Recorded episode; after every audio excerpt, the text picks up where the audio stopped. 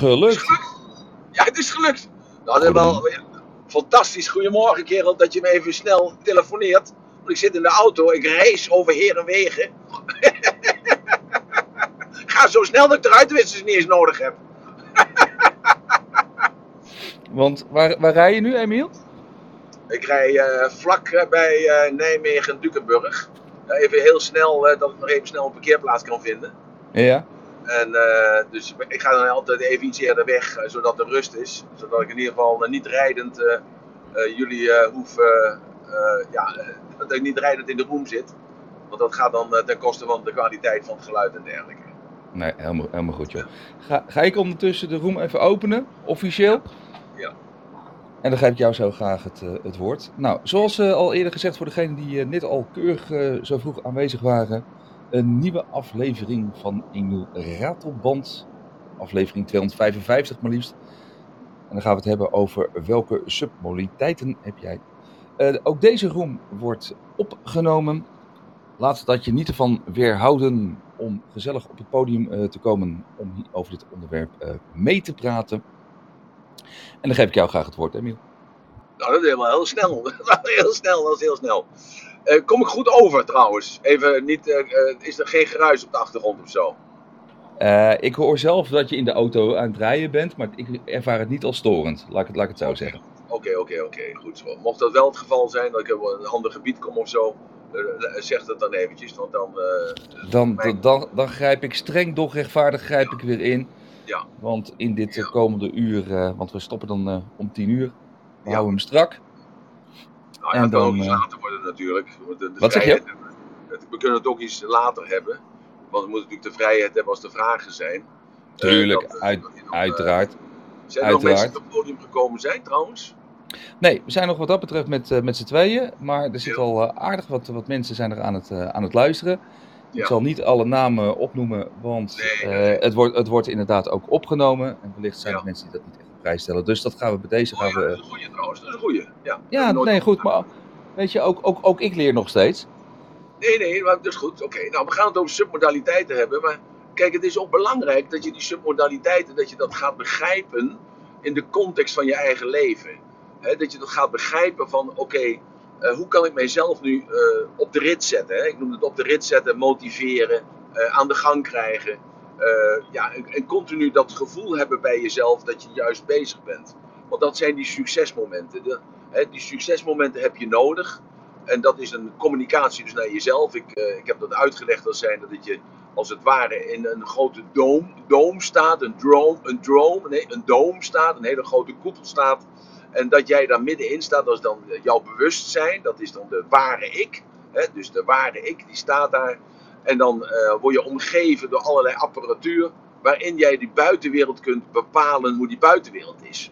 En die buitenwereld komt dus binnen uh, door, door allerlei filters. Hè? Dat zijn de oordelen die je hebt, hè? dat zijn de overtuigingen, dat zijn dus de zaken waarvan jij zeker weet dat het zo is. Je weet dat de, de wereld rond is. Dat bijvoorbeeld wat, hè? je weet bijvoorbeeld dat je voor geld moet werken je geld niet gratis krijgt. Uh, je hebt overtuigingen over andere mensen. Uh, dat je andere mensen, dat je ze lief vindt, of dat je ze niet kunt vertrouwen, of dat je juist eerst moet geven en dan kunt ontvangen. Zo heb je allerlei overtuigingen. En zo stuur jij dus als het ware die hele werkelijkheid aan. En dat is, ik wil daar gewoon toch nog voordat we beginnen aan het theoretische stuk, wil ik daar gewoon toch elke keer weer op, na, op, op nadrukken, op benadrukken dat dat gewoon aan jou ligt. Jij bent dus de meester, niet alleen van jouw schip, maar jij bent de meester van jouw werkelijkheid. Ik heb er gisteravond nog een stukje over geschreven. Ik had gisteren een eh, interview, eh, of eergisteren een interview gegeven aan de Russische televisie. En wat komt daarop af? Daar komt nu weer een Amerikaanse televisie op af. En die Amerikaanse televisie die wil nu weer een interview hebben over dat Russische eh, interview wat ik gegeven had. Wat ik maar gewoon dan eventjes zo heb terwijl ik daar een kopje koffie zit te drinken, een glaasje water in mijn geval dan. En dan daar een half uur over spreek. En dat vonden ze zo fantastisch uh, dat ik nu weer in Amerika uitgenodigd ben. Met andere woorden, je moet dus altijd bij de les blijven. Je moet altijd jezelf tot de orde roepen. Vanochtend liet ik de hond uit. Ik dacht bij mezelf, wat ben ik toch een rijk mens. Dat ik hier kan lopen in de regen, samen met die hond. Dat ik erover na kan denken wat ik vandaag allemaal ga doen. Uh, wat, voor, uh, wat voor regels heb ik voor mezelf? Hoe trots kan ik op mezelf zijn dat ik mezelf tot die orde roep. En dat ik dus vanochtend nog een half uurtje eerder opgestaan ben. Omdat ik gewoon op tijd wil zijn, even rustig wil zitten als ik jullie toespreek vanuit die submodaliteiten. En dan alleen al dat realiseren, hè, dat stilstaan bij jezelf. Dus dat is ook een submodaliteit. Hè? Je stilstaan bij jezelf. Jezelf even bekijken hoe je bent op dat moment. En dat is dan de metafoor van je staat voor de spiegel in de badkamer. En je stelt jezelf de volgende vraag. Wie is hier de mooiste persoon in de badkamer? Nou, dat ben je natuurlijk zelf, want je bent er helemaal alleen. En als je in een hele cynische uh, bui bent, of je bent een hele kritische bui, dan denk je, ja, dat, wat is dan voor kletskoek? Je staat er toch alleen, dus waarom zou je dat aan jezelf moeten vragen? Want er is maar één antwoord en dat is dus gewoon ja, die idioot die je aankijkt in de spiegel. Zo, dan verander jij dus dat positieve, die, dat positieve moment wat je kunt creëren voor jezelf, uh, verander je dus in een, in een cynisch moment en verander je dus in een destructief moment. Want juist op het moment dat je even bij jezelf stilstaat en die metafoor begrijpt van Oké, dat kan ik dus ook doen als ik niet voor de spiegel sta. Ik kan dat ook gewoon doen als ik aan het lopen ben, of ik ben aan het werk, of ik ben in gesprek, of ik ben uh, aan de televisie kijken. Ik kan me elk moment kan ik mezelf tot de orde roepen en mezelf gewoon in de spiegel aankijken, in je eigen spiegel dan, want dat is ook dus weer in die doom, is dat mo mogelijk dat je dus dan jezelf aankijkt in die spiegel en dan weet van, ik doe het goed. Ik ben goed bezig. En er zijn natuurlijk altijd dingen waarvan je denkt bij jezelf, dat zijn verbeterpuntjes. Maar dan is het een verbeterpuntje. En dat verbeterpuntje is een andere submodaliteit. Want dat is dus iets anders. Als dat je dus helemaal 1000% tevreden over jezelf kunt zijn. Nou, ik geef jullie even aan. Ik ben nooit 100% tevreden over mezelf. Ik kijk naar mezelf in die doom. En ik denk bij mezelf: hé, hey, uh, moet ik niet eens even andere kleren aan? Uh, moet ik niet een andere kapsel hebben? Uh, moet ik niet een andere stropdas voor? Of moet ik überhaupt geen stropdas voor? moet ik niet veranderen in mijn communicatie? Waarom stoot ik zoveel mensen af? Ja, hoezo? Er zijn toch al duizenden mensen die naar je luisteren? Nee, maar er zijn tienduizenden anderen die niet naar me luisteren omdat ze een vooroordeel hebben. Zo, dus dat zijn ook submodaliteiten waarin je jezelf dan dus in die spiegel bekijkt en denkt bij jezelf, dat moet je anders doen. Daarom blijf kritisch naar jezelf. Wil dat dan zeggen dat je het vandaag fout gedaan hebt? Nee, je hebt vandaag het gedaan met de kennis die je hebt vandaag. En dus is dat de meetstaf. Dat zijn de voorbeelden die je hebt genomen.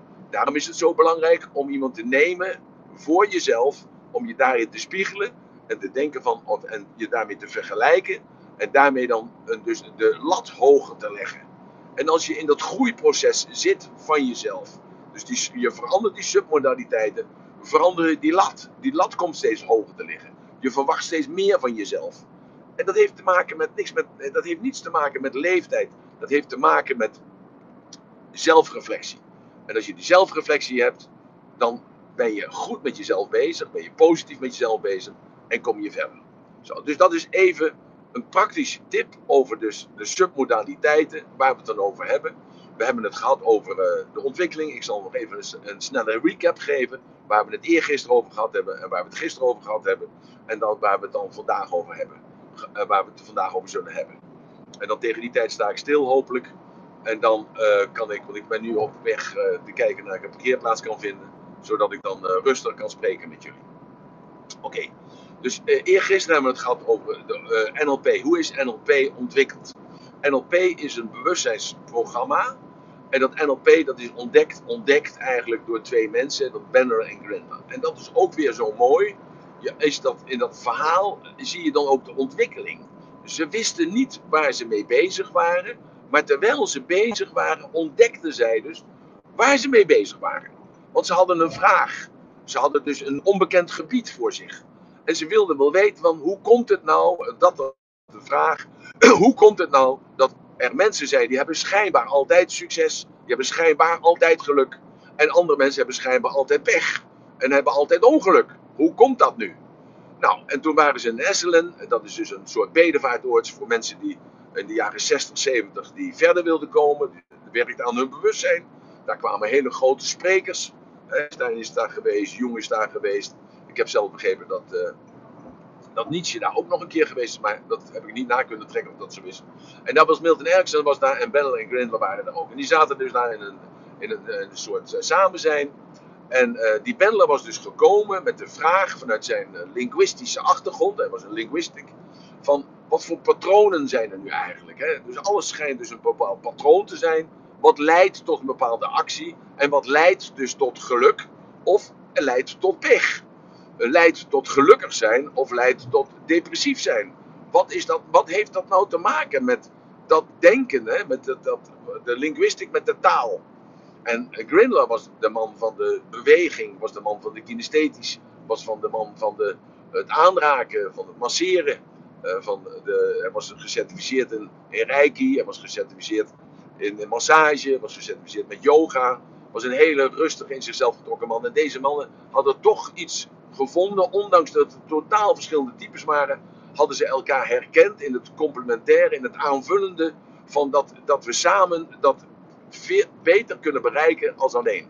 Toen kwamen ze Milton Erickson tegen. Uh, Milton Erickson was bekend dus als hypnotherapeut dat hij 100% scoorde. En ze vroegen aan hem van nou voor ons is dat succes, want dat is meetbaar. Mensen komen naar je toe met een bepaalde wens, een bepaald verlangen.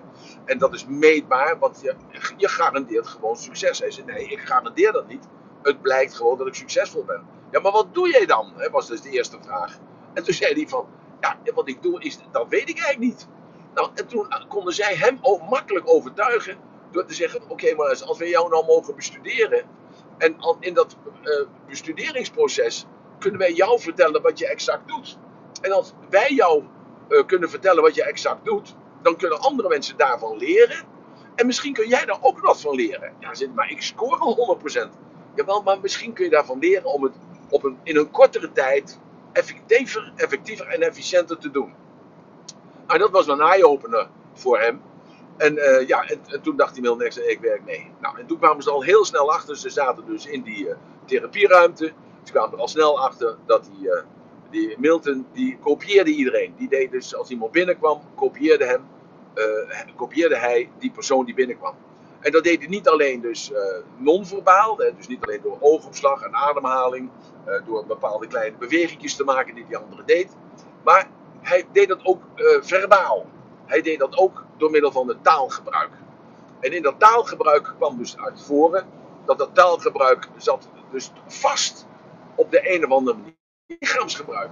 Dat zagen ze al heel snel. En daardoor hebben ze dat onderverdeeld dus in die zintuigelijke informatie. En die zintuigelijke informatie, ogen, dat noemden ze de oren, dat noemden ze het auditieve. Uh, de neus was dus het, uh, de geur en de smaak was de smaak en de huid was het gevoel. En dus vanuit deze vijf zintuigen hadden ze al heel snel door dat er dus een bepaalde systematiek was van die Milton naar andere mensen toe, hè, dus naar die, naar die uh, cliënten toe, en van die cliënten naar de ontvanger toe, dus naar Milton.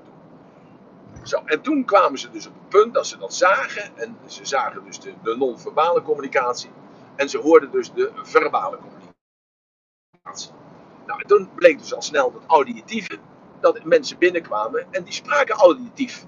En die hadden het over van, ja, ik hoor wat ik zeg en ik luister wat u zegt. En ik, en ik wil gewoon me daarin verdiepen, daarmee ingaan. En ik wil die stem, heb ik anders. Zo, en op dat moment had, had die Milton had dus een, een soort wapen, een soort tool, een soort gereedschap om nog verder in contact met die persoon te komen. En als je dus in dat auditieve was, dan bleek dus dat er dus een bepaald taalgebruik aan de grondslag lag. En dat had alles te maken met het oor. Dus luisteren, horen, zachtjes, dichtbij, rechteroor, linkeroor. En dat had daar enkel en alleen maar mee te maken. Daarna kwamen ze tot de conclusie van hé, het is niet alleen auditief, het is ook visueel. Dus met andere woorden, ze konden dus de strategieën, want daar gaat het namelijk om, de strategie in het denken analyseren waaruit een bepaald resultaat kwam. Want we zeggen dus dan altijd, de, het denken creëert de stemming. Dus de volgorde en de bepaalde intonatie, de toon en de non-verbale communicatie daarbij bepaalt het humeur, de stemming, het gevoel. En dat bepaalt datgene wat we doen. Dus er is een bruggetje, er is een bruggetje tussen het denken en het doen is een bruggetje. En dat bruggetje is dus die stemming. En dat ontdekten ze, dat zagen ze. Ze zagen dus dat die patiënt kwam binnen, die cliënt kwam binnen. Die werd herkend. Die werd herkend door Milton Erickson. Milton Erickson uh, was dat eigenlijk, die, die wist dus niet wat hij deed, maar na een paar zittingen werd hij zich daarvan bewust.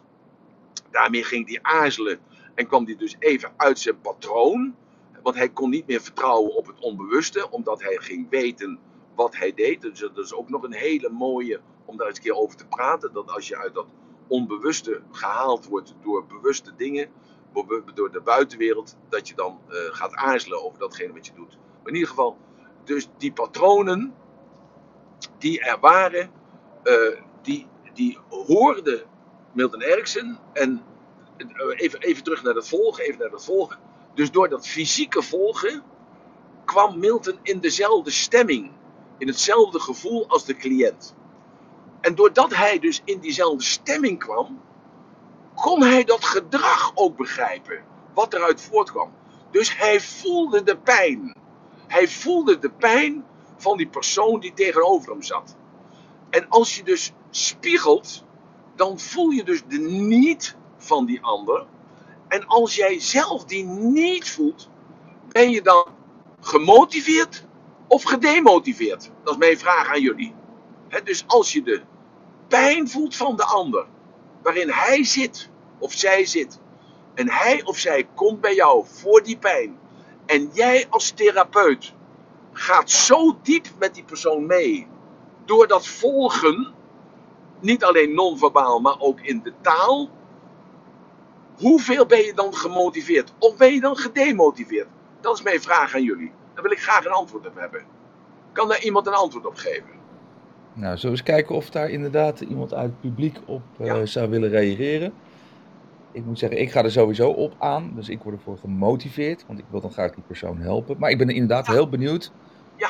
wie er in het publiek daar graag uh, zijn mening over zou willen geven. Dus uh, schroom niet, steek je handje op en uh, praat mee. Mocht je dat niet aan het publiek willen, mag het ook even via de backchannel. Dan ben ik graag je spreekbuis, om het, om het zo te zeggen. Dan kan ik die vraag op die manier dan doorspelen aan Emiel. Alleen op dit moment krijg ik nog even geen reacties, Emiel. Dus we, parke we, parkeren hem even. Daarover gesproken, ben jij al vlakbij een parkeerplaats? Ja, ik, ik, ben daar nog 100 meter vandaan, 600 meter vandaan, dus dat is uh, twee seconden. Ja. Kijk, nou, intussen okay, komt als het goed is Alita. Ja, goedemorgen Alita. Hey, goedemorgen. Ik vond het een hele mooie stelling uh, die Emil uh, daar neerlegde. Uh, de, de, kracht is om, om wel te helpen, maar het probleem niet het probleem van de therapeut te maken, maar juist de andere weg in te slaan, denk ik dan. Om, ja. om dan te helpen. Want dat is de kracht juist. De kracht is juist om niet mee te gaan, om mee te huilen, maar om een andere insteek te pakken, waardoor je wel helpt, maar er zelf niet in meegaat. Ja, en dat, dat, dat, dat weet je natuurlijk, want je disassocieert je daarvan. Maar je voelt wel even iets, hè? Ja. Je, je voelt dus wel en als je dat even iets voelt van, hé, hey, maar wat, wat, erg als je zo door het leven moet gaan. Al, al, is dat maar een fractie van een seconde, dat je dat, dat je dat hebt. Ja, dan ben je dus een fantastische therapeut, maar ook een fantastische verkoper. Want dan herken je, ja, want dan herken je dus de, de niet, hè, de noodzakelijkheid. En dat zorgt ervoor dat je gewoon zelf giga ge, gemotiveerd bent daarin. Ja, correct. En de, maar de kracht is hem ook in, in het feit dat je dan, uh, doordat jij het wel herkent, of kunt herkennen, um, kun je ook vaak de weg vinden voor die mensen om hoe ze te helpen op de juiste manier, mits, de, mits degene ook wil, hè, werkelijk wil. Je hebt ook mensen die houden van therapieën en die blijven erin. Maar ja, als mensen werkelijk... Ja, maar dat is een, een negatieve overtuiging. Nou, dat, dat, klopt, het kan een negatieve overtuiging zijn, maar er zijn mensen helaas die, die, die, die leven op therapieën, zeg maar. Die gaan van nee, therapeut is, therapeut. Ja, maar als je therapeut bent, mag je dat niet denken. Dat is een, een nee, nee, nee, nee, nee, nee. Nee, dat klopt, dat klopt, dat klopt. Dat ben ik met je eens. Maar dat zeg ik dus meer, als de, als de cliënt gemotiveerd is, dan kun je er echt heel veel mee, uh, mee bereiken. Ja. Ja, maar dan, uh, dat, dat is natuurlijk zo. Hè, je hebt daar natuurlijk een, een, aantal stellingen waarvan, je zegt, waarvan ik zeg dat is oké, okay, maar je moet altijd uitgaan van het positieve. En het Ja. positieve is dat hij of zij die bij jou komt, die wil van jou leren en die staat daar dan ook open voor. En Correct. dat is dus dan de, de noodzakelijkheid, de pijn die hij voelt, is dan ook de reden dat hij bij jou komt. Hij geeft jou tijd, hij geeft jou aandacht, hij geeft jou energie, hij geeft jou financiële eh, ruimte ook nog een keer. eh, Hij Ja. betaalt ook voor. Dus jij moet ervoor zorgen dat hij krijgt wat hij wil. Zo, en, en dat is natuurlijk op zijn of haar niveau.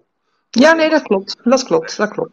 Helemaal waar. Dus we hebben het. Oké, dank, dankjewel voor de opmerking en de aanvulling. Dankjewel. We gisteren hebben we het over het auditieve gehad. Hè, de locatie, waar komt het geluid vandaan? De hoogte of de lage tonen. Wat is de tonaliteit? Hè? Dat is, je, je gaat ook aan op een, eh, eh, op een bepaald dialect of zo. Of een bepaald spraakgebruik. Ja, dat, dat moet je kopiëren en dergelijke. Dus, eh, dus met, al met al, eh, dat zijn dus allerlei dingen zoals we dat gisteren hebben eh, gesproken. Wat is de ritme? Hè? Wat is de afstand? Zo, en dat is dus extern en intern. Zo, dus, en nu gaat het eigenlijk om het, om het interne van jezelf, dat je dus dat kunt veranderen. Hebben we de visuele modaliteit al gehad? Nee, hè? Of hebben we dat wel besproken? Of waren we gisteren bij de, bij de auditieve. moet je me even helpen? Want nou weet ik het niet meer zelf. Of hadden we het auditieve gehad? En ja, we zaten, we zaten in die. eh, eh, we zaten in die. ehm, ja, ik, ik weet het weer, dacht, dacht ik. Eh, Ja, we zaten in. Het, eerste, het eerste gedeelte is eh, besproken. En gisteren was ook eh Annemarie op het eh, podium, die nu ook op het podium staat. En voordat Ja. ik Annemarie het woord wil geven, Emiel, als je het goed vindt. Ja, ik heb een aantal reacties gekregen via de backchannel. En allemaal zijn eigenlijk hetzelfde, 100% gemotiveerd. Dus dat wil ik je nog even meegeven. Ja, goed. Oké, dankjewel, Kiel. Dankjewel. Oké. Eh, Annemarie. Goedemorgen allemaal. Eh, nog even over dat, eh, eh, ja, dat, je mensen, zeg maar, ja, ik noem het altijd inzoomen. Dat Ja. als je die eerste iemand komt bij jou en nou ja, je, je gaat even contact maken met die persoon. Ja. En dan is het natuurlijk heel belangrijk als professional dat je dus, ja, je kan niet mee gaan huilen, maar het is wel zo dat je echt moet invoelen wat die persoon, waar die voor komt. Hè? Dan Ja. daar de spiegelen, maar ook even dat moment van, eh, je gaat er helemaal in. Hè? Dat moet je ook durven. Je Ja. gaat er even in, maar je gaat er ook weer heel snel uit. Ja. Want als je Ja. erin blijft, dan kan je niet echt goed eh, handelen. Dan verlies wat je jezelf. Wat, wat ze- Dan, ver- dan verlies je jezelf. dan verlies je jezelf. Dus, dus, maar het is wel heel belangrijk om even goed contact met de persoon te maken. Omdat je dan ook eigenlijk veel beter kan behandelen. Ik eh, werk al eh, 28 28 jaar als schoonheidsspecialiste. En ook nieuwe klanten, als ze bij mij komen, dan is het altijd heel belangrijk. Hè, je bent eigenlijk helemaal nieuw voor elkaar. Maar het is eigenlijk belangrijk om dan even heel goed contact te maken. Via een intakegesprek of even een goed gesprekje te hebben. En daarna kan je ook veel beter je behandeling eh, gaan doen. Ja, waardoor die klant zich helemaal, eh, ja, die voelt zich helemaal één met jou. Hè? Er, is ja, eigenlijk, ja, ik denk dat iedereen dat herkent als je naar de kapper gaat. Hè, eh, je zit te wachten tot je aan de beurt bent. En, eh, en als je dan gelijk in die stoel neergekwakt wordt en je krijgt dat kleed om je heen en begint gelijk te knippen. Ja, dan voel je je toch niet zo lekker als dat er even tijd en aandacht aan je gegeven wordt van wil je wat te drinken. En eh, god, wat zit je haar eh, goed, maar we moeten het even een beetje bijpunten. Of eh, eh, hoe gaat het met je? God, vorige week vertelde je dat je oma werd. Ben je al oma geworden? Eh, nou, dus dat is, dat, is dat, dat is ook rapport maken. Toch? ja, echt die persoonlijke aandacht, weet je wel, die je even Ja. aan die persoon geeft. Ja. En dat is namelijk heel belangrijk. En tegenwoordig, omdat we allemaal heel erg druk zijn, we racen allemaal langs elkaar heen. We, we maken eigenlijk geen rapport meer, waardoor we eigenlijk eh, de communicatie verliezen. En dat is eigenlijk wel heel belangrijk. Dat je Nou gewoon ja, even. is een statement natuurlijk die je maakt, eh, dat, eh, dat we langs elkaar heen racen en dat we geen rapport meer maken.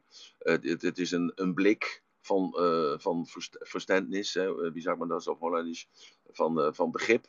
Dus een, een blik, iemand aankijken. Eh, je, ziet heel snel gewoon, dus door middel van dat body logic heb je dan de voorsprong dat je dus kan appelleren aan die vorm. Hè? Als iemand rechte vorm heeft, dan weet je dat je beter de andere kant op kan kijken. Maar heeft iemand rondere vormen, nou die is dan wel eh, geneigd om te luisteren naar jou.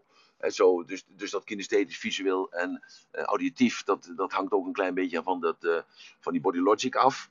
Dus je kunt ook heel snel binnen no time rapport maken met iemand. Als je daar jezelf in verdiept. En als je dat ook wilt. Want heel veel mensen zijn dus door die red race, zoals je dat noemt, in zichzelf gekeerd. En doordat ze in zichzelf gekeerd zijn, ja, voelen ze zich ook individualistisch. En dat straal je ook uit energetisch. Maar dan heb je ook geen tijd voor andere mensen. Ik zeg altijd, als ik op straat loop, altijd iedereen goeiedag. Ja, natuurlijk niet als ik in de Kalverstraat loop, maar als ik eh, de hond uitlaat.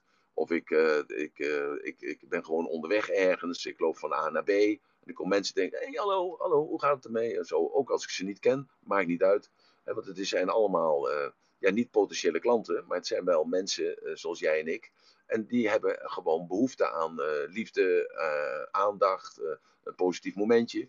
Althans, dat is mijn overtuiging. En vanuit die overtuiging heb ik dan ook die spontaniteit. En ik kan jullie vertellen dat ik nog nooit, maar dan ook nog nooit meegemaakt heeft dat iemand tegen je zei: bemoei jij je met je eigen zaken, maak zelf het uit. Heb ik nog nooit meegemaakt. Ik heb alleen één keer meegemaakt dat ik de deur open hield voor een dame. En dat die zei: Ja, maar ik kan wel zelf, ik ben geen vrouw. En ik, jij bent wel een vrouw, maar ik kan zelf de deur open doen. Hoef je niet voor mij te doen. Nou ja, goed, toen dacht ik van: uh, Dat is oké. Dus ik heb haar toegelacht, toegelacht, uh, geglimlacht. En dat was het. Het is de enige keer dat ik daardoor een, een zogezegde negatieve reactie op kreeg. Maar dat vond ik wel heel, heel mooi, heel, heel assertief, heel vernieuwend, heel teleurstellend. Misschien ook wel een beetje, maar niet voor mezelf, maar meer voor haar. Dat zij zich dat moment van verwenning zichzelf ontnam. Dus ik heb dat recht gesproken bij mezelf. En ik, ja, ik kom die vrouw nog wel eens tegen. En ik doe niet met de deur voor haar open. En ik schuif zeer zeker ook niet met de stoel voor haar aan. En ik vraag ook niet meer aan haar wat wil je drinken. Want zij uh, vindt het gewoon prettig om de leiding te nemen. En zij bepaalt wat er gedronken wordt. En zij bepaalt wat er gegeten wordt. En zij bepaalt dan ook wie er betaalt. En dat is zij dan altijd. Dus nou, dus dan is goed. Dus ik zie mezelf dan in haar tijd daar zitten comedie spelen.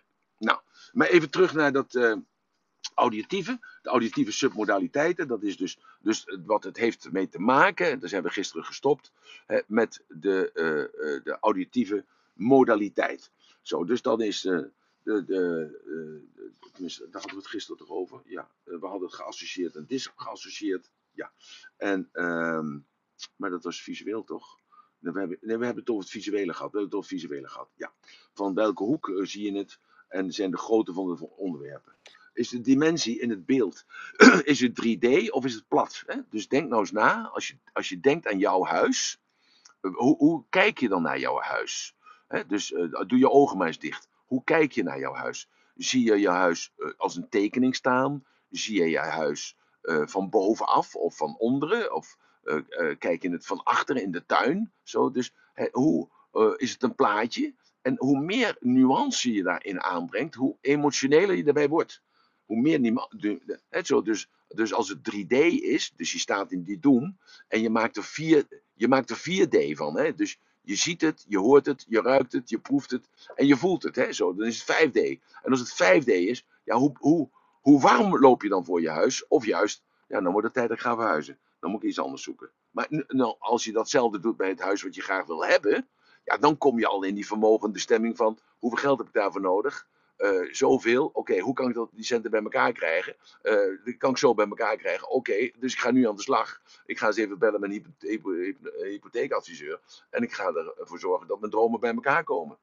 Uh, en dat het waarheid wordt. Zo, dus dat, die dimensie is al bepalend. Zo. En dan zie je, het, zie je dat huis waar je dan aan denkt, wat jij wil hebben. Zie je dat dan als één huis? Of zie je dat huis wat jij wilt hebben, hè, waar jij naar verlangt? Of, of het kan ook een relatie zijn, of het kan een auto zijn, of het kan een moment zijn van samen zijn. Zie je dat in meerdere facetten. dus hoe meerdere facetten jij kunt onderscheiden, daarboven in je hoofd, hoe, ook hoe sterker dat beeld wordt. Zo, en dus ook in de therapie is dat zo. Dus als je een compelling future mag creëren voor iemand die bij je is, en je laat zien gewoon de facetten van de toekomst waar je samen naartoe gaat, want jij houdt die hand vast als het ware metaforisch gezien, van die cliënt die bij je is. Zo dan, en zeggen van, oké, maar hoe wil jij dan leven? Ja, ja ik wil niet meer alleen. Oké, maar jij weet natuurlijk dat het woordje niet niet bestaat. Dus jij denkt bij jezelf, oké, nou moet ik hem leiden naar dat het, dat het samen zijn is. En wat betekent dan samen zijn voor hem of voor haar? Is dat samen zijn dan uh, met een kind of met een partner? Of is dat met vrienden? En in welke hoedanigheid is dat dan? Zo, zo, dus zo kun je dat beeld creëren. Want als ik aan jou vraag van denk niet aan de roze olifant, aan wie denk je dan? Ja, je denkt gewoon aan de roze olifant. Dus het woordje niet bestaat niet. En alleen is dus dat, dat negatieve kun je ombuigen door je toon en door uh, je woordkeus te gebruiken. En door dat beeld te creëren. Dus dat is een inductie, zoals we dat zo noemen.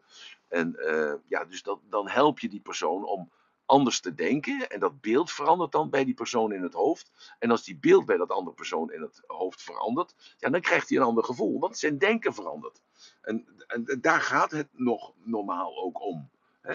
En dan, als je dan beweging in dat beeld kunt brengen van. Oké, dus uh, je vindt het leuk om samen te zijn. En, en wie moet er daar dan bij zijn? Ja, dan uh, moet mijn oma daarbij zijn. En mijn vader moet daarbij zijn. Mijn moeder niet, want ik heb een zagrijnige moeder en die is altijd vervelend. Oké, dus je moeder niet. Dus, dus niet in discussie gaan van waarom is je moeder dan vervelend. Nee, oké, dus mama niet. Dus oma is erbij, je vader erbij, je kinderen erbij, je vrienden erbij. Zo. En, dan, en wat doet iedereen dan? Nou, de ene zet koffie en de ander die dekt de tafel en de ander die... Zo. En hoe meer bewegend dat beeld is, hoe leuker en hoe echter dat wordt voor de cliënt die bij jou zit. En hoe meer hij of zij gemotiveerd wordt om die stap te zetten die noodzakelijk is om dus dat gedrag te veranderen. En dat is dat denkpatroon te veranderen. En hij komt dus al, eigenlijk al uit die depressie. Gewoon op, op het moment dat je hem begeleidt naar die bewegende beelden, die dat vier, vijfdimensionale uh, veld, waar die dan op dat moment gebracht is. En dan, dan, dan vertel je dus van oké, iedereen beweegt. En hoe is dat dan? Hoe doet oma dat dan? En je vraagt van hoe oma dan beweegt, hoe oma dan de kopjes uit de kast haalt. En langzaam schuifelend met haar rollator eh, van de keuken naar de voorkamer komt en zo. En hij beschrijft dat. En dus dat wil zeggen dat als hij dat beschrijft, dat hij zich geassocieerd heeft. Dus hij zit, hij, hij zit dus in dat beeld. En op het moment dat hij dus dankzij jouw woordkeus hem begeleid hebt, hè, want je, je, je volgt hem eerst, maar daarna je doet hem na, maar dan begin je hem te leiden, de cliënt te leiden. En dan dan komt hij in die vermogende stemming. Want er is geen verschil tussen illusie of werkelijkheid. Er is geen verschil. Het, moment nu bepaal jij. En het moment straks bepaal jij ook. Maar jij bepaalt ook het moment van gisteren. Jij kunt dat beeld van gisteren veranderen. En dat, dat kun je het beste kun je dat doen als je aan mensen vraagt van... Uh, wat hebben we gisteren gedaan? Of wat hebben we vorig jaar gedaan samen? Hoe was het op de vakantie? Uh, hoe, uh, weet je nog die, die reis die we samen gemaakt hebben? Of dat we samen op school zaten? Of dat we samen in militaire dienst waren? Of samen zo. En dan hoor je altijd een ander verhaal. en dan, dan zeg je van ja, maar weet je nog dat we toen de tijd. Nee, man, dat was toen helemaal niet. Dat was toen en toen. En toen zei jij dit en ik deed dat en toen zo. En dat, helemaal totaal andere uh, uh, andere herinneringen. Vraag maar aan je broertje of aan je zusje. Vraag maar aan opa of oma of je vader of je moeder. Zo, dus die beelden die zijn totaal anders. Want iedereen heeft zijn eigen doom. En iedereen heeft zijn eigen apparatuur. Om dus die werkelijkheid te filteren. En dat is juist het mooie. En als je dus dat begrijpt, alleen dat visuele alleen al. Dan gaat dus dat, dat, dat beeld van die persoon die uh, over het verleden die, die verandert. En daardoor verandert ook die overtuiging, stukje bij stukje bij beetje. Zo. En dan, als hij dus dat allemaal verteld heeft, of je hebt dat voor jezelf verteld, je hebt dat herhaald voor jezelf, dat jij dus daarin zit, eh, of die andere persoon geholpen als therapeut geholpen zit, dan zie je dus dat die stemming verandert. Want als je hem dan weer even connect met hem of met haar, dus je bent weer even in dat volgen, dan voel jij ook dat hij anders ademt je voelt dat hij, want dat voel je dan zelf in je eigen lijf. Je gaat namelijk, als je dan weer, dus die non-verbale expressie, dat weer spiegelen, gaat weer gaat spiegelen, dan voel jij aan je lijf, hij is optimistischer. Hij, is, hij begrijpt het. Hij is veranderd. Minder spierspanning, snellere ademhaling, andere opslag eh, van de ogen, gewoon andere beweging, beter in zijn vel, kortom. En dus dat is meten en eiken als jullie 11 december bij mij zijn en wij geven dat, we dat seminar samen met die vier gastsprekers. Ja, fantastisch. Ik ben er zo blij mee dat we die gastsprekers hebben kunnen strikken voor die dag. Omdat dat mensen zijn die hebben al die personal power. Die laten zien hoe ze de carrièreomslag maken. Hoe, hoe ze het leven van hun dromen creëren. Daar kunnen we ontzettend veel van leren. En als je daar dan, dan zie je ook aan mij dat ik mezelf vereenzelf met die mensen. Je ziet dat ik me vereenzelf met jullie in de zaal. En dat is de kracht de kracht, dus wat ik jullie vertel, dat doe ik zelf. Elke dag, maar ook in de zaal. Zo. En dan, uh, ja? Ik wilde jou heel even onderbreken. Want ja. we, zijn, we, zijn, we zijn een half uurtje op schot. En uh, al geruime tijd staat uh, Nonsja op het podium keurig netjes even te wachten. Dus die wil ik zo even het woord geven, Emiel. Ja, natuurlijk. Ja, nee, natuurlijk. Heel goed dat je dat zegt. Heel goed. Ja. Nonsja, goedemorgen. Je mag je microfoon onmuten als je wat wilt toevoegen.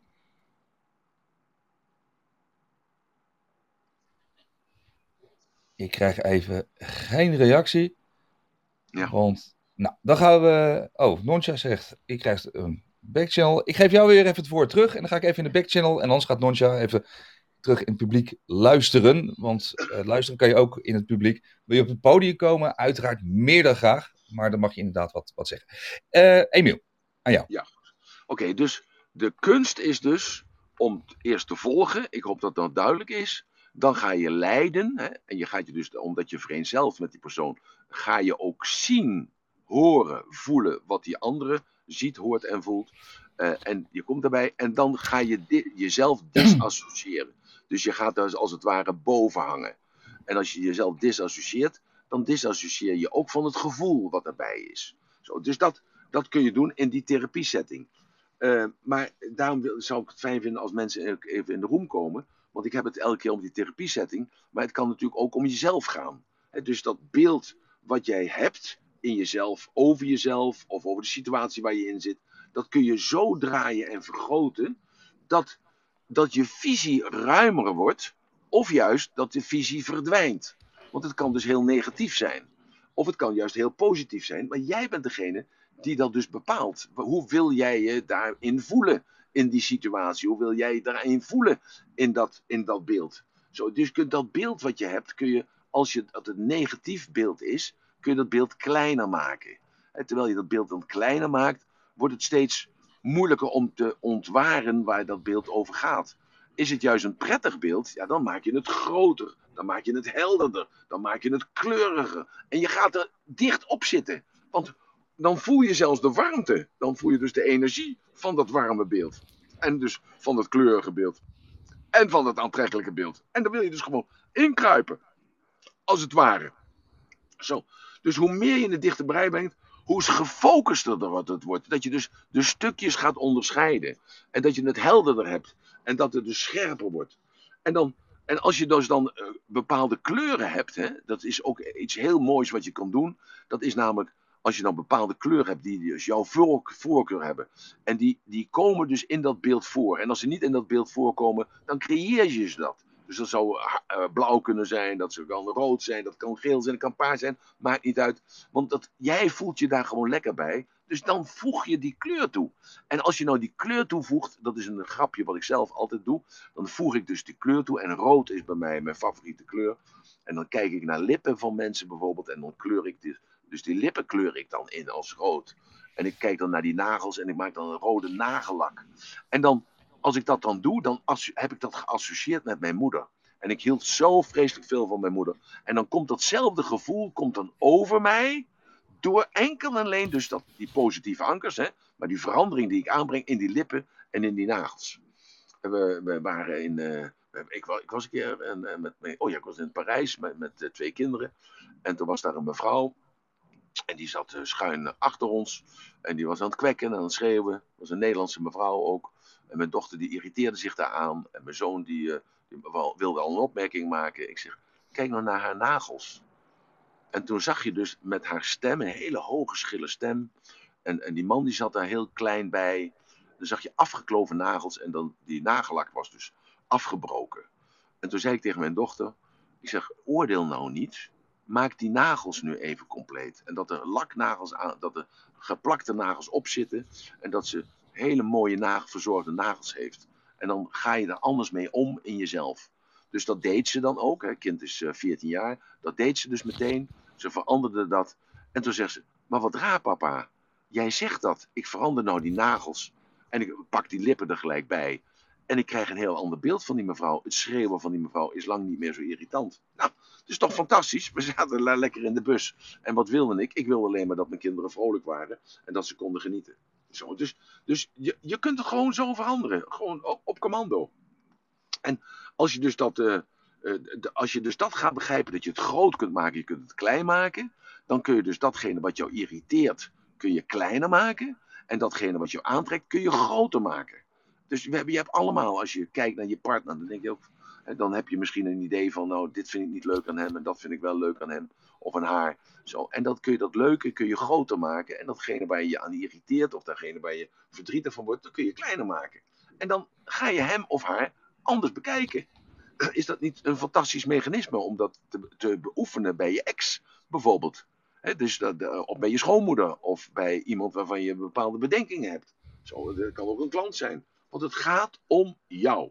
Het gaat om jou. En elke keer, ik kan het niet benadrukken, het gaat erom hoe voel jij je. Zo, je kunt er een cartoon van maken. Je kunt iemand eh, die een, uh, bijvoorbeeld die een lange neus, een, bepaalde grote neus heeft, kun je zeggen van, nou voor mij is het Pinocchio. Althans, als Pinocchio voor jou een positief, verhaal, figuur is. Zo, of geef mensen lange oren, Mickey Mouse oren of zo. En je kunt het laten versnellen of je kunt het laten terugdraaien. Zo, en dat is datgene, dat wat ik nu allemaal vertel, dat doe ik altijd met de, slangen en de spinnen in het, uh, in het seminar. Om te laten zien van elk mens heeft daar een bepaalde associatie mee. Meestal negatief. Hè? Dus negatief is dat een spin is onbetrouwbaar, of een spin is gevaarlijk, of een spin is, uh, komt onverwachts de hoek omzeilen, of een spin die, die is er als hij er niet moet zijn. Zo. En hoe kun je dan die submodaliteiten veranderen, zodat je dus in staat bent om die spin dan beet te pakken en hem op je schouder te zetten en zelfs op je gezicht te laten kruipen. Zo. En dat is dan het, eh, het meetbare resultaat. He, bijvoorbeeld met spinnen doe ik het altijd over de kleuren. Wat voor kleuren zie jij? Nou, het zijn altijd dezelfde kleuren die mensen zeggen. Het is, het is zwart, en het is donker en het is bruin. Het zijn lange haren, het zijn vieze tanden, het zijn grote ogen. Zo. En dat beeld kun je dus veranderen in je hoofd. Door dus een hond te nemen, of een kat te nemen, of een mens te nemen waar je van houdt. Zo maak het kleiner. Maak het kleiner. En uh, als je het kleiner maakt, dan uh, heeft het minder invloed op jou. Maak het groter, dan heeft het meer invloed op jou. Zo, neem het beeld in herinnering en stop het achter je. Zo, dus, zo, dus bevries, hè? Dus, uh, zoals ik wel vaker zeg, dus de foto die je hebt, dan, die, die fixeer je dan. Hè? Dus dat laklaag eroverheen. En die doe je in je kontzak.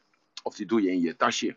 Zo, dus dan is dat de herinnering. Hup, hup, stop je weg. Dat wil ik nou even niet meer lastig meegevallen worden. Of ja, als je zegt van ik, uh, ik vind het hartstikke leuk moment, nou, dan maak je er een schilderijtje van. En dat schilderijtje dat, uh, dat hang je aan de muur.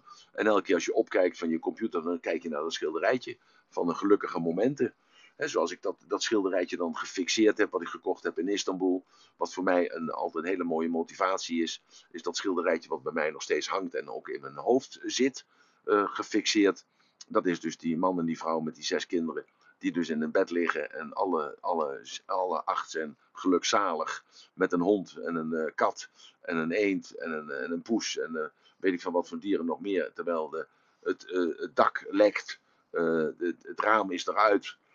je ziet gewoon dat er armoe is. de deur hangt er half uit. Het is armoe, maar ze zijn blij en tevreden met elkaar. Zo, en dat laat zien dat je de stoffelijke niet nodig hebt. Uh, het is alleen maar die veiligheid en die zekerheid en het sociale. En als je dat hebt, dan is dat, uh, ja, dan is dat bevredigend. En ja, bijvoorbeeld, ik, voor mij is het natuurlijk een heel mooi voorbeeld. is mijn tante die troostmeisje is geweest in Indië. En ik herkende dat dus eigenlijk pas. Dus die strategie die zij gebruikt had nadat ik met de Robbins aan het werk was. En dat was dus, zij is vier jaar troostmeisje geweest in het Jappenkamp. En uh, toen ze bevrijd werd door de Amerikanen, en de, uh, door, uh, ja, door de Amerikanen was het, door de, bevrijd werd door de Amerikanen, pakte zij haar schamele bezittingen bij elkaar in een zakdoek. Ze knoopt die zakdoek knoopte ze bij elkaar. Ik zie dat gewoon in vier punten. En ze liep naar de deur. Ze deed de deur open. Ze draaide zich om. En ze nam afscheid van de cel waar ze twee of drie jaar had gewoond. En haar, haar, ja, haar vreselijke taak had moeten vervullen voor die jappen. En uh, ze zegt, en nu sluit ik de deur. En ze sloot zo de deur. En ze heeft er nooit een woord meer over gezegd. Alleen maar datgene wat ik je nou vertel. Zo, en, en als ik aan vroeg van, ja, maar wat moest je dan allemaal doen voor die jappen? En dan zegt ze, de deur is dicht, Emiel. Dus ik weet er niets meer van. Nou, dat is een hele andere uh, iets als dat je dus uh, uit de oorlog komt en je hebt PTSS. En je hebt allerlei fobieën en angsten en allemaal herinneringen. Uh, van jou dat je een troostmeisje bent geweest en dat je voor die vuile, vieze Japanners uh, dus uh, moest doen waar je eigenlijk geen zin in had. Alleen je was bang dat ze je de keel doorsneden. Zo, het is een, dat is een heel ander trauma als dat je de, de deur achter jezelf dicht doet. Zo, dus ja, dan doe het langzaam verder weg. Gisteren werd me die vraag gesteld, of eergisteren nog door de interviewer tijdens de documentaire. Van wat raar dat jij niet meer kunt vertellen over jouw jaren op de MAVO. En eh, toen zei ik van, ja, maar dat doe ik wel vaker. Eh, want eh, voor mij is de dag is afgelopen. Ik heb dat gebed dan, hè, of dus dat ritueel, het is maar hoe je het noemt. Wat heb ik gegeven, wat heb ik geleerd en wat heb ik gedaan waar ik trots op mag zijn. En dan heb ik het afgesloten. Dus voor mij geldt gisteren niet. Ik beroep mij ook niet op datgene wat ik gisteren heb gedaan. Ik, ik kijk vooruit, ik kijk naar het nu en ik kijk naar het morgen. En gisteren heeft daar geen invloed op. En of gisteren nou negatief of positief was, het is altijd positief, want ik draai het altijd zo om dat het positief is. Een voorbeeld nu ook met die documentaire. Mijn kinderen willen niet meewerken. En, ehm, en ik denk bij mezelf, ik heb daarvan voor mezelf van gemaakt. Wat goed dat ik het hen geleerd heb om voor hun eigen mening uit te komen. Want ze hoeven het hun vader niet naar de zin te maken. Want als ze geen zin hebben, dan komen ze maar niet dan hoeven ze dat ook niet te doen. Zo. Dus dat is een, reframe aan de ene kant, een reframe. Dus ik heb het in een ander kader gezet. Dus ik krijg er een ander gevoel door. En tegelijkertijd heb ik de modaliteit en de submodaliteiten veranderd. En, want dan voel ik me daar goed bij. En als het anders is, is het anders. Want mijn zoon heeft daar wel eens problemen mee. Die zegt, ja pa, maar jij kijkt verkeerd naar de werkelijkheid. Ik zeg, hoe kijk ik dan verkeerd naar de werkelijkheid? Hij zegt, je onthoudt altijd alleen maar het positieve.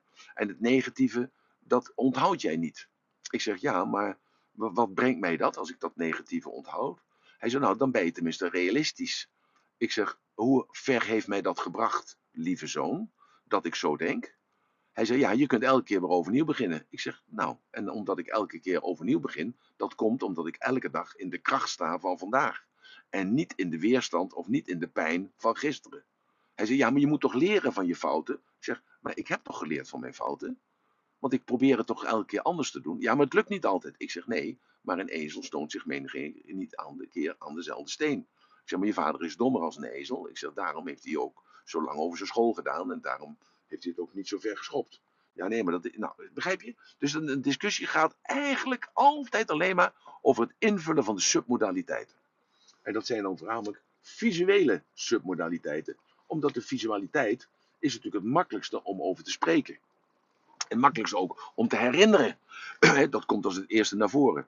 Maar jullie moeten je voorstellen, dus toen dat NLP ontstond, dus daar in de jaren 70, begin jaren 70, daar dus in, uh, in uh, Esselen, dat, dat, uh, dat was dus een totaal iets nieuws. Het was totaal iets, het besef dat je dus, dat je die gedachten kon veranderen, dat was baanbrekend. Dat was echt gewoon baanbrekend. En toen ik dat naar Nederland bracht, waren dus de psychologen en de psychiaters daar nog niet aan toe. Want die gingen nog altijd terug naar het verleden. Dat de oorzaak van de ellende van die patiënt die er was. De, ja, de patiënten noemen ze dat toen al. Wij noemen dat uh, dus toen vanaf, vanaf dat ben ik begonnen gelijk om dat cliënten te noemen. Uh, was dat gewoon iets, het ligt aan gisteren. Het ligt aan de ander. Het ligt aan de omstandigheid. Dat is de oorzaak. Nee, het gaat om de invulling van de individu. En als ik bijvoorbeeld kijk naar mijn kinderen, ik heb dan acht verschillende kinderen, en ik kijk naar de volwassene kinderen, en er zijn de gelijke vader en de gelijke moeder, dus dat zijn dan de eerste vier. En die hebben een gelijke opvoeding gekregen door papa en door mama. Ze hebben de gelijke ellende meegemaakt, als je het even zo wilt zien, met de scheiding. En, en ze zijn alle vier totaal verschillend. De ene is gestructureerd, de andere is volledig niet gestructureerd. De ene is creatief, de andere is rigide. De een die kan heel goed met geld omgaan, de ander eh, kan er helemaal niet mee omgaan. Zo. De een die heeft het, het voorbeeld gezien van je moet je rommel opruimen. Die heeft dat gezien als van dat is effectief. En de ander heeft gezien, nou wat is dat een dwangmatige toestand zeg. Elke keer je rotzooi opruimen, nou laat maar lekker liggen. Zo. Dus elk kind heeft het anders gepercipieerd. Is dit duidelijk tot nu toe? Het lijkt mij uh, meer dan duidelijk uh, als ik het zo uh, aanhoor. Zijn er vragen ik... uit de. Nou, misschien kunnen we dat uh, Annemarie en Alita ook even vragen als ze dat willen. Om een mening even erover te geven. Alita, mag ik jou het woord geven? Uh, ja, dat mag.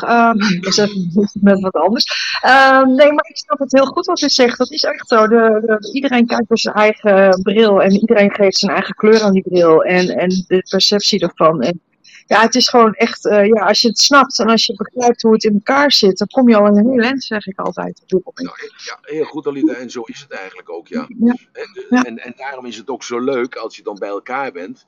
Want dat, het geeft dan altijd nog een beetje zo'n idee van, ja, maar luister, is het dan zo makkelijk? Ja, het is gewoon zo makkelijk. Maar je moet, Ja. het, gewoon meemaken, maar je moet het gewoon meemaken. En daarom is dat ook zo, eh, dat ik me dus van die hele NLP-gemeenschap een beetje afgedraaid heb.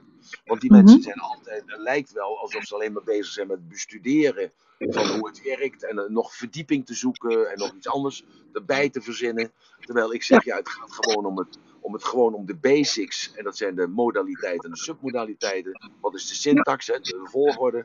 Wat zijn de overtuigingen? Hoe zijn die overtuigingen ontstaan? En niet te ver graven, hoe zijn die overtuigingen ontstaan? Zijn die dienend of zijn het kostende? Nou, en als ze, als ze dienend zijn, dan eh, kun je ze opblazen. Zijn ze kostend? Hè? De kostend wil zeggen, dus het kost je energie, het kost je eh, eh, financiële middelen of het kost je tijd en alle aandacht en alles datgene wat je hebt, wat je kunt geven. Nou, dan eh, moet je daar afstand van nemen. En het gaat om het, het framen, het reframen. Hè? Dus een ander kader omheen zetten, zodat je dus die, diezelfde werkelijkheid op een andere manier kunt eh, beleven. Ja, en we zeggen, je zegt ook wel eens de neurale herinneringsroute resetten, zeg maar. Wat zeg je? Want ik versta. De, de, de eh, neurale herinneringsroute resetten. Ja, ja, ja, ja, ja, nou mooi. Ja, dat, Ja. ja. dat is weer Ja. fantastisch hoe je dat zo zegt. En, ja. ja, en dat creëer je zelf. En, hoe, en het, vergelijk het met een paadje eh, door de hei of een paadje door het bos. Dat, dat wordt een paadje omdat heel veel mensen achter elkaar lopen en niet het initiatief nemen om een nieuw paadje te maken. En die blijven op, dat, op de gebaande wegen. En dat is het neurologische patroon wat er dus ontstaat in je hoofd. Wat dus een gewoonte wordt. Dan hoef je dan heel af en toe nog bij na te denken. Ik reed vanochtend weg. Ik was aan het eind van de straat en ik dacht, heb ik de garage nog dicht gedaan? Dus ik rijd nog terug, weet je wel. Dat kost dan twee minuten. En dan denk ik Mhm. bij mezelf, ja, wees nou blij dat je terugrijdt. Want anders dan blijft dat in je hoofd circuleren de hele dag. Dan heb je je garagedeur dicht gedaan. Terwijl het automatisch gaat natuurlijk. Zo, dus dat, Ja, maar ja. Dat, is het ook. Maar we doen ook eigenlijk alles eh, ongeveer voor 95% automatisch. En we gebruiken maar 4% van ons werkelijk kunnen om, om goed na te denken wat, wat de opties zijn. En dat kan veel meer zijn. Ja. En, en, en, en, en bekijkend naar iedereen, eh, men wil zich graag afspiegelen aan de omgeving. Maar je moet eigenlijk voor jezelf bepalen wat je ideale levenstempo eh, is of wat je wil worden. En het kan voor de ene een 10 zijn, maar het kan voor de andere een 7 zijn met een ideale levenstempo, weet je. En dat is het, men moet gewoon echt naar zichzelf kijken en niet meer naar de omgeving. En dat is best moeilijk, maar dat is wel mogelijk. Nou ja, we zijn het dat, wat dat betreft helemaal met elkaar eens. maar ik denk dat we in deze room ook eh, gewoon het, het vaak met elkaar eens zijn. Dat- omdat het toch een elitaire groep is van mensen die aan zichzelf werken. En die zelf eh, verder willen komen. En die denken van oké, ik, eh, ik kan hier wat oppikken. En als je alleen al die instelling hebt, want dat is het verhaal natuurlijk. Als je die instelling hebt, dan, dan hoor je ook de onderste lagen die er verteld worden. Ja? Helemaal waar. Even- we gaan even verder van visueel naar auditief. Dat zijn de geluiden die een rol spelen in de representatie. Nou, en wat voor submodaliteiten zijn er dan aan dat audio? Hè? Dan denk je van, ja, geluid is toch geluid, wat, maakt het allemaal uit? Nee, dat is helemaal belicht. Want waar komt, dat, waar komt dat geluid vandaan?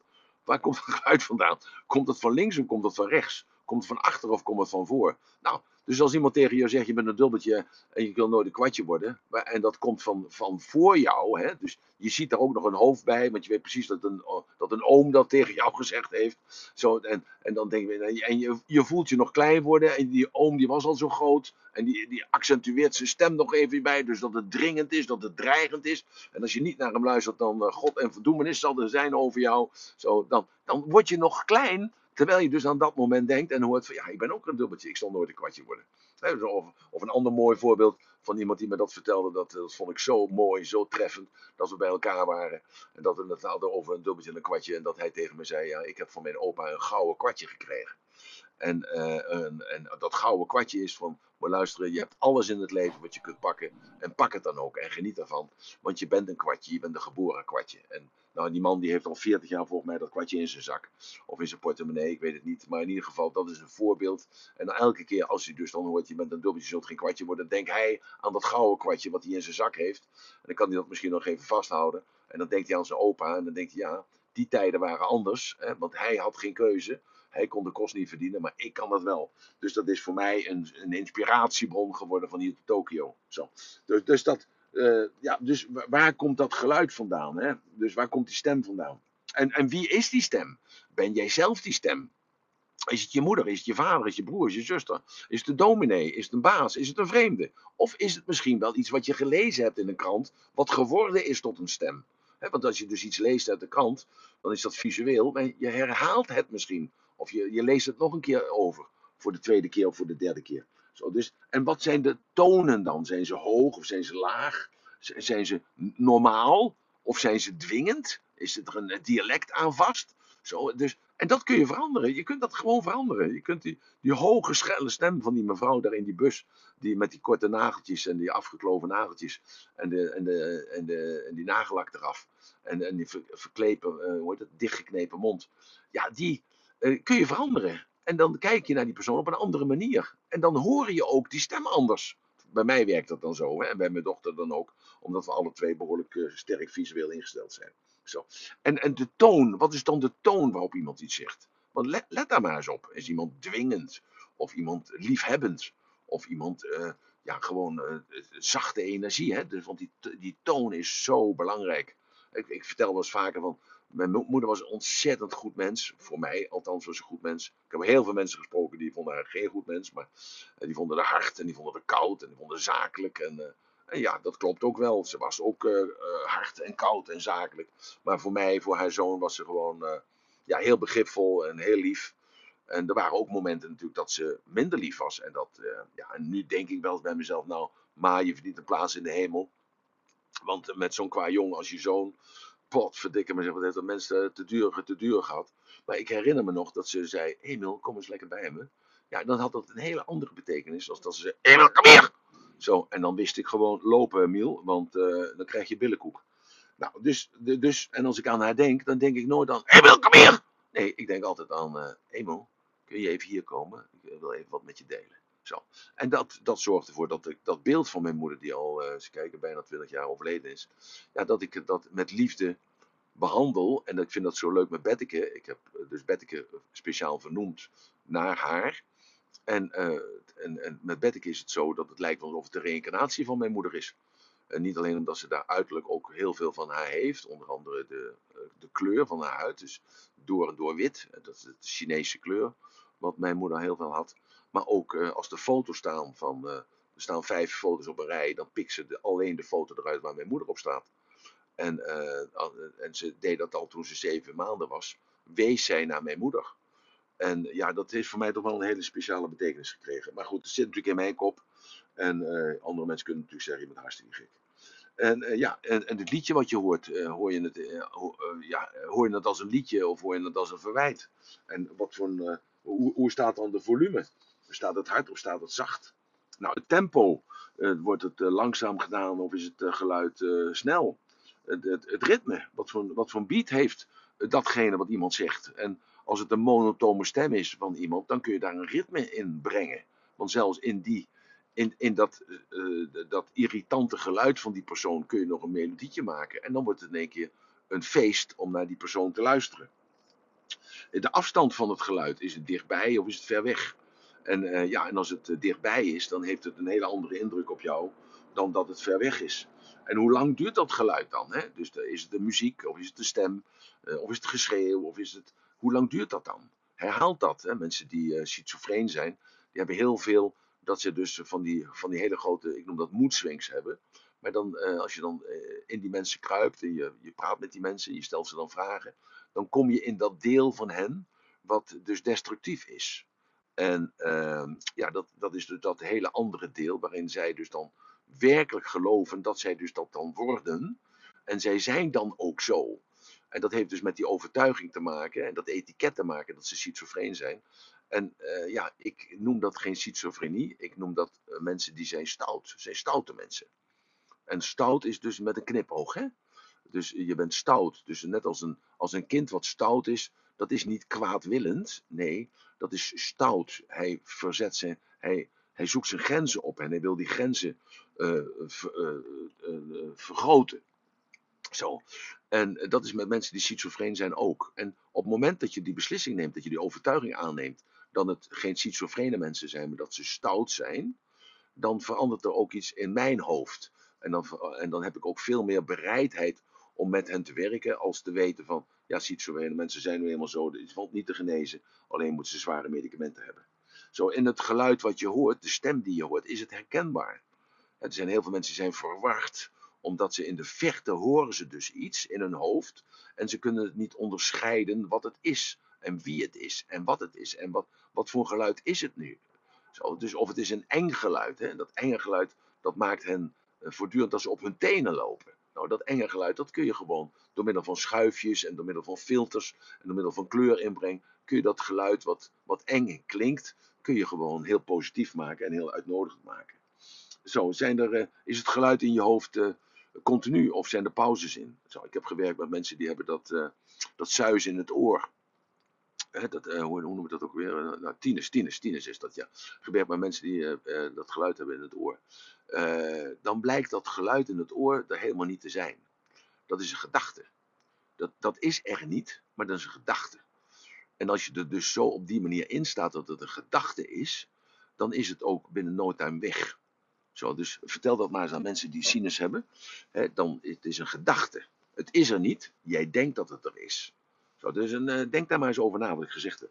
Zo, en dan, uh, ja, en dat kan heel intens zijn. Dat geluid kan heel intens zijn. Maar dat geluid wat heel intens is, dat kun je dus ook uh, minder intens maken. En is het een uniek geluid, en vooral als het iets unieks is, dan valt het op. En ja, en dat unieke, wil je dat nou wel? Want dat kan jou uit je ritme halen. Of dat unieke kan ook juist heel creatief zijn voor jou. Dus dat is jouw keus. En dan, uh, ja, en dan is dat, uh, die dialoog, en dat is eigenlijk als laatste eigenlijk als puntje te zetten. En, en uh, is het jouw interne dialoog of is het externe dialoog? Hè? Dus, dus de stem die jij hoort in je hoofd, is dat een interne dialoog of is het een externe dialoog? Dus hoor jij het jezelf zeggen? Dus, uh, en hoor jij het iemand anders tegen je zeggen? Zo, dat zijn ook mensen. Mensen horen stemmen. En die horen dat aan de buitenkant. Maar waar dan? Ze, ze zien geen beeld erbij. Maar ze horen heel duidelijk dat iemand die overgegaan is hen iets in het oor fluistert. En, maar is dat dan zo? En dient jou dat zo? En als het jou dient en als je je er goed bij voelt, dan is dat oké. Dan moet je dat lekker zo houden. Maar als dat jou niet dient, dat je er heel onrustig van wordt, ja, dan moet je dat veranderen. Dan moet je dat brengen naar jezelf, naar binnen. Of je moet die intensiteit veranderen, je moet die stem veranderen, die toon veranderen. Of misschien moet je het wel van je linkeroor naar je rechteroor brengen. Of misschien moet je wel van de voorkant naar de achterkant toe brengen. En dat zijn nou allemaal submodaliteiten. Nou, ik denk dat ik er een heel mooi verhaal van verteld heb. En ik denk dat we het morgen moeten hebben over kinesthetisch. Dat vind ik meteen, dat hebben we bij deze al het onderwerp voor uh, morgen bepaald. Hartstikke top. Dus ik heb, ik heb, ik heb overigens, um, ik heb overigens, want je kan tegenwoordig op uh, Clubhouse kan je ook een link toevoegen. Dus degene die de laatste update hebben van Clubhouse, zien uh, boven nu een verwijzing naar ratelband.com slash personalpower. Dat is ook de link naar het event van Emiel op 11 december. En ik heb mijn profielfoto even aangepast, want ik was overigens dan die man met dat uh, kwartje. En ik hoor nog wel eens van deze of gene zeggen, ja joh, Emiel Ratenband, die verzint van alles nog bij elkaar. Nou, bij deze kan ik bevestigen dat dit verhaal dus absoluut waar is. Want ik heb inderdaad van mijn opa dat uh, vergulde kwartje gekregen, maar dat even terzijde. Um, ik weet niet of Alita en Annemarie nog iets hebben toe te voegen, want anders wilde ik graag naar het ratelbandje voor morgen gaan, uh, Emiel. Ja. Ik weet niet, Annemarie, had jij nog uh, iets voor de rondvraag? Laat ik het maar zo zeggen dan. Ik wil nog wel iets zeggen over het event. Uh, nou ja, als je het echt wil ervaren, ook uh, wat we hier bespreken in de room, dan is het natuurlijk altijd heel mooi om dat uh, met zo'n seminar te ervaren. Omdat je dan ook met een hele mooie energie daar bent. En daar leer je enorm veel van. Dus ik zou iedereen aanraden om, als je kan, om te gaan. Want jij gaat, net als ik, ga jij er ook naartoe op 11 december? Ja, ik ben er ook. Hartstikke goed. Dan zien we elkaar ook even live, nou, lieve, zoals het heet. Lieve woorden, Annemarie. Dankjewel. Dat, dat is ook zo. Hè? Dat, dat is natuurlijk die submodaliteit. Dat je samen bent en gelijk gezind bent. En dus ergens voor gaat. En uh, dat is dus dan die dag voor die kennis. Maar het is niet alleen de kennis. Het is natuurlijk ook de belevenis. Want uh, de kennis krijg je natuurlijk nu alleen auditief. Hè? Want dat is ook weer zo'n modaliteit. En uh, je krijgt, dat is de beperking van de woorden. Want je hoort, je hoort iets vertellen en je kunt het invullen op jouw unieke wijze. Maar als je dus in dat seminar zit, dan zie je ook vooral heel veel andere percepties. En door die andere perceptie, die andere belevingen, eh, zijn dat eigenlijk allemaal metaforen. Dus alles wat jou overkomt, dat is de metaforica waar ik het ook uitgebreid over zal hebben. Elk, elk gebeurtenis wat jou overkomt, wat jij ziet, wat je hoort, wat je voelt, wat je ruikt, wat je proeft, dat heeft een betekenis. Het heeft alleen de betekenis die jij eraan geeft. En vaak vergeet je die betekenis. Maar als je bewust wordt van de betekenis voor jou, dan geeft dat zo'n boost in jouw verkooptechnieken. Geeft het zo'n boost in je communicatietechnieken. Geeft het zo'n boost in je financiële technieken. Het geeft jou zo'n boost in jouw ontwikkeling. Dat is, om, ja, dat is zo mooi. Want daarom vragen mensen van, van, ja, wie zijn nou jouw voorbeelden? Ja, mijn voorbeelden zijn dus juist die momenten in het leven dat je samen bent met iemand anders. En zoals die mevrouw dan in die bus met die afgekloven nageltjes. En uh, ja, dat beeld staat me nog steeds voor. Maar waarom staat dat beeld me nog steeds voor? Omdat mijn dochter meteen dat oppakte. En meteen tegen mij zei: Papa, ja, rode lippen, rode nagels. En haar stem komt anders over. En, en toen nog even draaien aan die stem. En toen ging ze naar die mevrouw toe. En toen bood ze haar een, eh, een, een, hoe heet het, een, zo'n snoepje aan. Nou, dat vond ik natuurlijk een uh, fantastisch iets dat ze dat zo kon doen. Want ze had nog geen drie minuten daarvoor gezegd: wat een vreselijk mens. Nou, dan het ratelbandje. Ja? Echt een mooi voorbeeld. Ja. Omdat uh, mensen die kijken alleen maar naar de slechte dingen van mensen. Maar als je het ja. mooier maakt, dan zie je ook andere. Ja, en dan kan de ander zeggen, Harold, en dat even, ter, even ter, uh, opvulling van die ratelband die lult maar wat aan. En die ratelband die maakt er maar wat van, die verzint zelf allemaal die verhalen. Nee, het is mijn werkelijkheid, want ik heb ervan gemaakt dat het een gouden kwartje is. Maar nu hoor ik dat het een verguld kwartje is. Uh, maar is, zit er dan, is die dan goud geschilderd? Of is die goud met goud bedekt? Of is die helemaal goud gemaakt? Dat is, dat is een, een hele goede vraag. Ik heb hem toen uh, op het sterfbed van mijn opa, heb ik hem van mijn opa gekregen. Ja. En ik heb het idee, maar dan pak ik hem even bij, dat hij inderdaad, ja, ja het, het, mijn opa zei van, die had, die had hem, mijn opa had hem uh, trouwens gevonden, dat, dat kwartje. En had hem dus bewaard om aan mij te geven. Ja. En nou ja, de volgende keer uh, als ik je zie laat, dan, dan, mag jij oordelen wat, wat het is. Maar ik denk dat hij verguld is. Want hij is in ieder geval goudkleurig, laat, laat ik het zo nou ja, Het maakt niet uit, voor jou is het goud. Want dat moment dat je het bij vertelt, van dat je je opa op zijn sterfbed. Ja, dat is natuurlijk al zwaar emotioneel. En heeft gewoon een giga-indruk op jouw leven gemaakt. En heeft ervoor gezorgd dat je deze fantastische man bent geworden die je nu bent. Eén van deze factoren in ieder geval.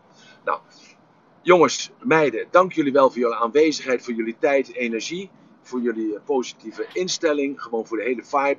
Uh, energetisch moet je dit ook zo bekijken dat dit heel veel waarde toevoegt. Niet alleen op de auditieve wijze, maar ook op een andere wijze. Misschien moeten we het daar morgen even over hebben, ook omdat morgen hebben over het kinesthetische. Dan hoop ik jullie dat jullie een fantastische dag hebben vandaag. En ik wou jullie eigenlijk allemaal het ratelbelletje toewensen voor vandaag. Dat voor heel veel mensen is dit vandaag een vrije dag En uh, is een dag dat je mag besteden aan je familie, mag besteden aan uh, misschien je auto te wassen of mag besteden aan, uh, aan jezelf of je gezin, zou ik je willen vragen om in ieder geval na deze room een kwartiertje voor jezelf te nemen en voor jezelf dus op te schrijven van, ja, wat irriteert mij nou eigenlijk aan wie en wat? En hoe zou ik dat nou kunnen veranderen, zodat ik meester ben en bewijs aan mezelf dat ik meester ben over mijn eigen werkelijkheid en dat ik dus altijd in staat ben om die werkelijkheid die mij storend als storend binnenkomt, dat ik die kan veranderen en dat het voor mij juist binnenkomt als zijnde van dat het heel prettig is. Dus gewoon een kwartiertje nooit nemen nadat je de, de room verlaten hebt om op te schrijven of over na te denken of gewoon zachtjes jezelf te spreken van wat kan ik nou veranderen aan mijn beleving over anderen waarvan ik me eigenlijk niet zo lekker voel. Dank jullie wel voor jullie er zijn. En dan hopelijk tot morgenochtend 9 uur. Want morgen is het alweer zondag. Fantastisch. En dan gaan we verder over uh, kinesthetisch. Over de gevoelens. En hoe je gevoelens jou bepalen hoe jij bent en wat jij dus doet. En dat is dit. Kinesthetisch is iets anders als de stemming of het humeur. Hè, wat uiteindelijk jouw gedrag bepaalt. Want het kinesthetische is één van de factoren die dat dus bepaalt. Dank jullie wel. En dan tot morgen. Bye bye.